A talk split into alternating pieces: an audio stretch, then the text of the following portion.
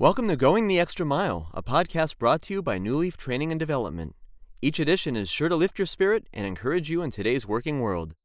Enjoy. What a team. My wife and I observed excellent teamwork up close and personal over the last couple of weeks. It was so up close, it was actually in our own backyard, not metaphorically, but actually in our own backyard.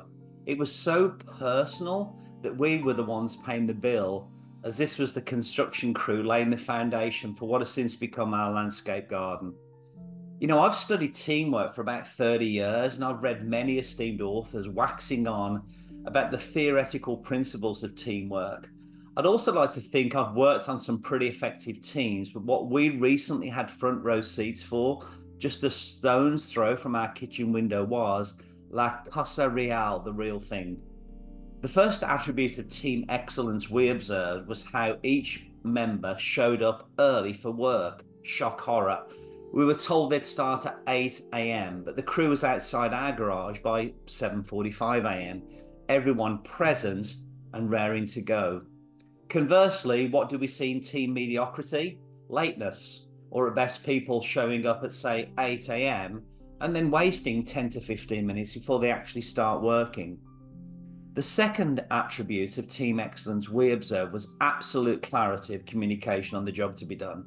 It was evident everyone had seen the blueprint beforehand. There was no time wasted trying to explain the plan. Within seconds, the first pick hit the tough clay up on this part of the mountain referred to by the locals as magic. Conversely, mediocre teams lack clarity of purpose. Most mediocre teams don't have a mission statement and hence lack vision it was clear to us that this excellent team knew what they needed to get done for the day and they knew why they were doing it. The third attribute was perhaps our favourite, and that was the pure joy of how they worked together. There was such an esprit de corps, that feeling of pride, fellowship, and common loyalty shared among the crew. Each and every one of them seemed to really enjoy what they were doing. They each seemed grateful for the work. Everyone seemed to have a spirit to serve each other even though they were assigned to different tasks, for example, pouring concrete, soil removal, irrigation, etc., there were countless times we observed people jumping tasks to help another. Conversely, mediocre teams stay in their lanes. They see other departments as mild irritants to criticize and blame. Mediocre teams are comprised of mediocre individuals, only looking out for three people me, myself, and I. Such individuals are selfishly focused on what the employer can do for them rather than what they can do for the employer. Such people want to give as little as possible to get as much as possible. The fourth and final attribute we observed was superb leadership. Curtis not only spoke their language, but also spoke their language. What I mean was that as a native English speaker, he'd invested the time to learn Espanol Mexicano, Mexican Spanish and clearly had a good rapport with his crew. The mutual respect was palpable.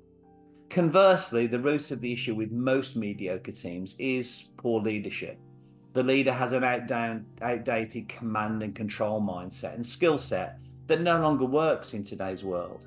They see leadership like a class system and perceive their position of power as one they can lord it over others because they've earned the right to do so, so they're paid their dues. In reality, all they've earned is the explicit formal authority to turn the organisational pyramid upside down and see themselves as being the servants of all.